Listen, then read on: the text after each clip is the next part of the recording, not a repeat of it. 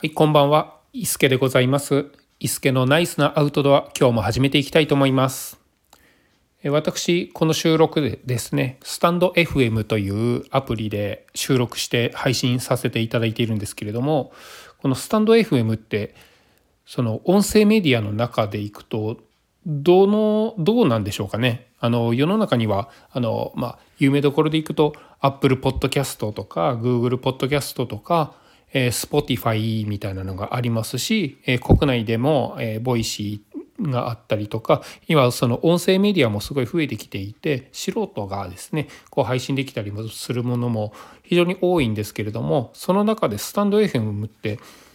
うんどうなのかなって思っています。えー、それはあのポジティブでもあのネガティブでもなくですねあのどういった立ち位置なのかなとかあのそう立ち位置というかうんこのまま放送を続けて続けるべきなのかどうなのかみたいなところでまあちょっと考えるところがありますね。そもそも始めた時スタンド FM で始めた時はあのまあ何でもよかったんですけれども、えー、このスタンド FM だと、えー、気軽に発信できる、えーちょっと SNS 的な要素がある、まあ、いいねができたりコメントができたりっていうところでもえっ、ー、と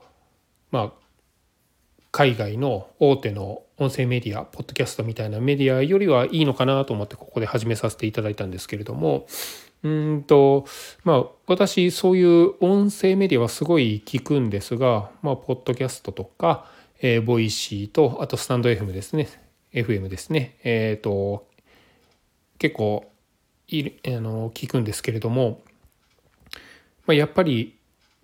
リスナーというかあの動いてるユーザーがですねやっぱりポッドキャストとか Voicy の方が Voicy はどうのかわからないですけれどもポッドキャストの方が明らかに多いなっていうのは印象はあります。その中でスタンド FM で、えーと、とやっているんですけれどもまああのこんなねしどろもどろなあの配信なので、えー、再生回数とかも特に気にせずダラダラと喋り続けているんですけれどもこれがもっとより多くの人にあの聞いてもらえるようなトーク力が出て、えーと、楽しい、え、収録ができるようになった時にスタンド FM でいるべきなのか、えー、ともっと多くの人に聞いてもらうためにユーザー数の多いポッドキャストとかで初めからやっていく方がいいのかとかその辺もね結構いろいろ考えるんですけれどもまああのスタンド FM の方がコミュニティみたいなところをすごい作りやすいのかなっていうふうにも思いますね。えー、Apple とかのポッドキャストだとあこの放送良かったなと思ってもそれを示す、えー、手段があんまりないんですよね。なのであのお便りを送ってっていうところもなるんですけれどもちょっとそれだとハードルが高かったりするのでこのスタンド FM のようなこういいねみたいなのができるのがこう非常にいいですしちょっとこうポッドキャストよりはもうちょっとこう身近な雰囲気もありますね。まあ誰もが発信できるっていうのがあるので、まあ、いろんなチャンネルいいチャンネルあんまり良くないなっていうチャンネルもいろいろあったりするんですけれどもまああのうんどうなのかな、まあ、このままスタンド FM でやっていこうかなと思います。で私あのスタンド FM で収録したものを RSS 配信っていうんですかねあの初めて知ったんですけれどもそういうものをえポッドキャストとか Spotify とかでもあのしていてですね Spotify だけちょっとうまくいってないんですけれども、え私がスタンド FM で、えー、投稿した番組が、えー、ポッドキャストなりで自動的に配信されるような形にしているんですがじゃあこれいざ将来的にあこれスタンド FM からポッドキャストに乗り換えようかなと思って乗り換えてそっちで配信しよしだすとしたら今までの配信って全部なくなってしまうのかなとかなんかその辺もちょっと曖昧でよくわからない中やっているような形になりますね。うんまあでもとりあえず、まあ、こんなトーク力ですしこんなダラダラとしてますので、えー、しばらくはこのまま続けてスタンド FM で続けていきたいと思いますのでどうぞよろしくお願いします。それでは本題いきます。え今日はですね、え庭キャンプのすすめでございます。え私ねずあの常々思ってたんですけれどもあのまあハイキングとか自転車キャンプとかあのそういうものをやりだした時にですねじゃあいざ泊まるところってどうしようって思うんですよね。でキャンプに行きたいと思ってもまずこのキャンプブームはちょっと落ち着いたのかもしれないですけどもあのキャンプ場を予約しないといけないっていうので思い立ってすぐに取ろうと思っても取れなかったりするんですよねもういっぱいなので取れませんということででキャンプ場もテント場もそういう予約が必要でえー、予約が取れないと泊まれないってなるともっともっと前もってあの計画的に動かないといけないですしよしじゃあ明日、えー、時間が空いたし天気もいいからちょっと外に繰り出そうでそのまま泊まれたらいいなって言って簡単に泊まれるようなものではないなと思ってます。でしかもあの混んでいるとそのお隣さんのテントがですね非常にこう近かったりぎゅうぎゅうだったりするのもあのなんかせっかく大自然の中でゆっくりのんびりしたいなっていう時にあのギチギチに何時から何時まで何時に来て何時チェックアウトですっていうのが全部決まっているあのところにですねあの予約して行ってえー、隣の人も距離が近くてぎゅうぎゅうな中、えー、なんだろうな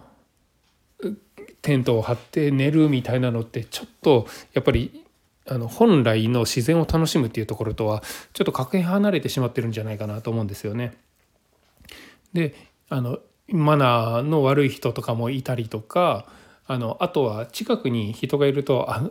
あの周りの人のテントってどんなのかなとかキャンプギアどんなのかなとか火起こし俺の方がうまいなとかいろいろこう人との優劣とかそういうものを見てしまったりするのってあの自然とねしてしまうんですけれどもそれってもう本当に本末転倒だなと思うんですよね。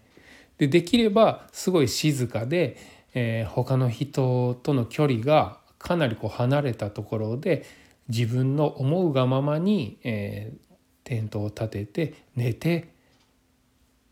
誰の目も気にせず自然を楽しむっていうのがやっぱりこうキャンプとかそういうものの醍醐味だなんじゃないかなと思うんですけれどもなんかこうねあの都会の喧騒から離れてゆっくり自然を楽しんで景色も綺麗な景色を見ながらあ落ち着くみたいなことをやりたいのにあのはっと横を見ると5メートル隣には別の方がいたりとかあの見ず知らずの人たちでこう一箇所にギュッと固まって、えー、キャンプなりをテント泊っていうのを楽しむみたいなのってなんかちょっとうんなんか本来の感じと違うなっていうのであのずっと思ってたんですよね。であのこれじゃあアメリカとかどうなのかなっていうのであのこれキャンプとはまた違うんですけれども私あのヤマップっていうアプリをしているんですけれどもそのヤマップの中の、えーと、記事で、えーと、大橋美穂さんっていう元あのアナウンサーの方が、えーと今ロングトレイルとかしてるんですがその記事を見ているとですねジョン・ミュアトレイルっていうところにですね大橋美穂さんがえ、チャレンジして、えー、行くっていう記事を読ませていただいた時にですねその中で言ってたのがなるほどなっていうのがあります。ありまして。で日本ってあの一箇所にですね人をこうギュッと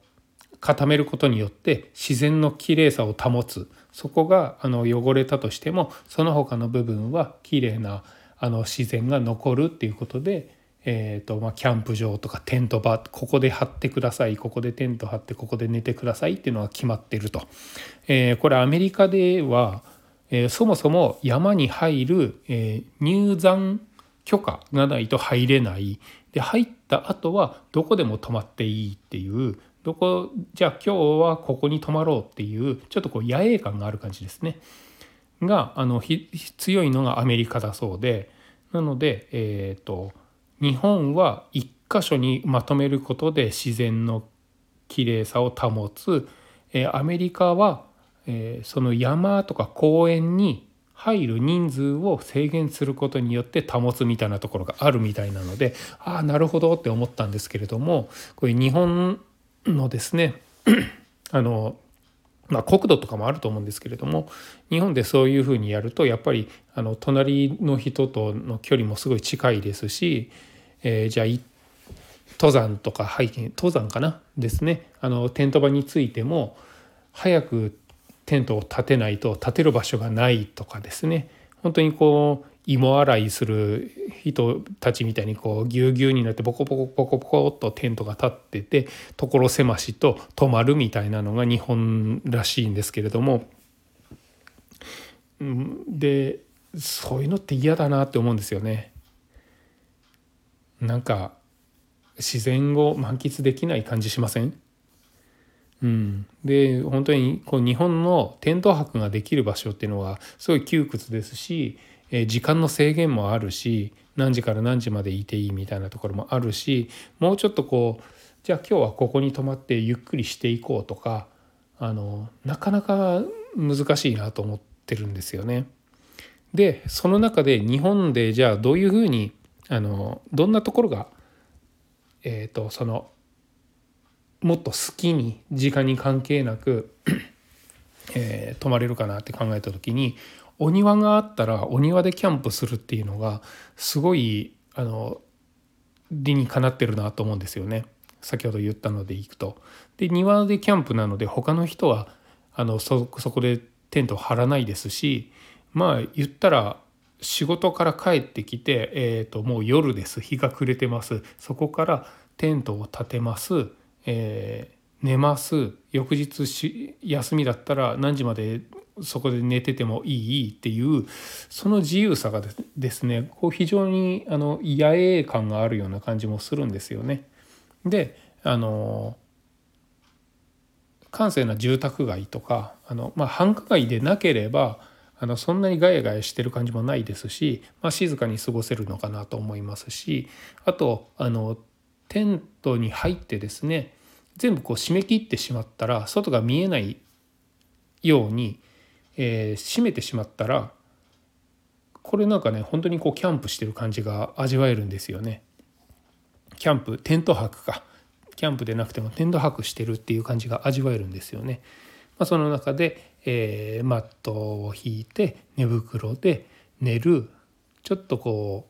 うあの LED ランタンなんかかけるところがあってそれをぼんやり見ながら、えー、過ごすみたいな時間も楽しいですしその中で、えー、朝目覚めます。ちょっとこう鳥がチュンチュンチュンチュンしてて、えー、テントの外が明るくなっている。まああのファスナーをテントをですねこう開けたらそれはもう庭なので、えー、自分の家が見えたりもするんですけれどもそこまでの感覚っていうのが意外にあのキャンプ行ってる感がですねあるんですよね。でまあ起き抜けにちょっと起きてすぐにお湯を沸かしてコーヒーを入れてコーヒー飲むみたいなところまではすごいあの清々しい気分になります非常にこう手軽で清々しい気分になるので私庭キャンプがですね結構好きでえ今もかなり暑くなってきてしまっているんですけれども花粉症が落ち着いたゴールデンウィーク後ぐらいから、えー、この今かなりこう暑くなるまでの間っていうのは結構な頻度で私庭キャンプしてました。あの妻にはねあのちょっと不思議がられるんですけれどももう本当に庭で寝てるよみたいな感じで言われるんですけれどもあのまあとはいえうちの庭はそんなに広くないですね。あの幅が150センチぐらいで、まあ、長さは6メートルぐらいあるので、えーとまあ、縦長のテントをですね、えーまあ、縦に縦に横にあの立てたら普通にあの寝られるのでかなりこう狭いんですけれどもギリギリなんですけれども、まあ、あのそこで寝たりとかするのが非常にこう楽しいですね。すぐ隣のテントの人の、えー、物音がうるさいとかマナーが悪いとかそういうことにイライラもしないですし、えー、その大自然の中で景色を楽しむみたいなことはなかなかできないんですけれども本当にこうテントの中に入ってそこで寝泊まりして朝起きるっていうのだけでもすごいキャンプ感を味わえるので私はすごい好きなんですよね。なので弾丸でテント泊したいとか、えー、キャンプ場で party people なキャンパーたちとあの鉢合わせたくないみたいなそうゆっくり寝たいみたいな時はその庭キャンプが非常にこうおすすめかなと思ってます。あと私ね一つしたいのが、えーと、ナイトハイキングっていうんですかね。あの夜ですね。仕事から帰ってきて子どもたちが寝た後夜にその足で山なりに出かけていってそこでえ寝泊まりして朝を迎えてご飯を食べて昼ぐらいに帰ってくるみたいなそんなのをですねちょっとこうしたいなと思ってるんですけれどもそういう時って寝る場所とかあのテントを建てる場所ってどうなるんでしょうかね。まあ、あの調べたらいい話なのかもしれないですけれどもキャンプ場とかってやっぱりあのチェックイン時間何時までみたいなのがありますしなかなかそういうのってあのうん叶いにくいのかなってそういう野営できるような場所って今特に都会ですと私大阪なのでねあのこういうところってなかなか少ないのかなとも思っています。何かあのもういろいろ調べてこの辺いいな行こうかな行ってきましたみたいなのがあのご報告できるようなことがあったらまたお伝えしたいなと思ってるんですけれども今日はまずあの手っ取り早く、えー、キャンプ感を味わうための庭キャンプのおすすめをおすすめするというお話でございました。えー、それでは伊助のナイスなアウトドアこれにて失礼いたします。それではまた。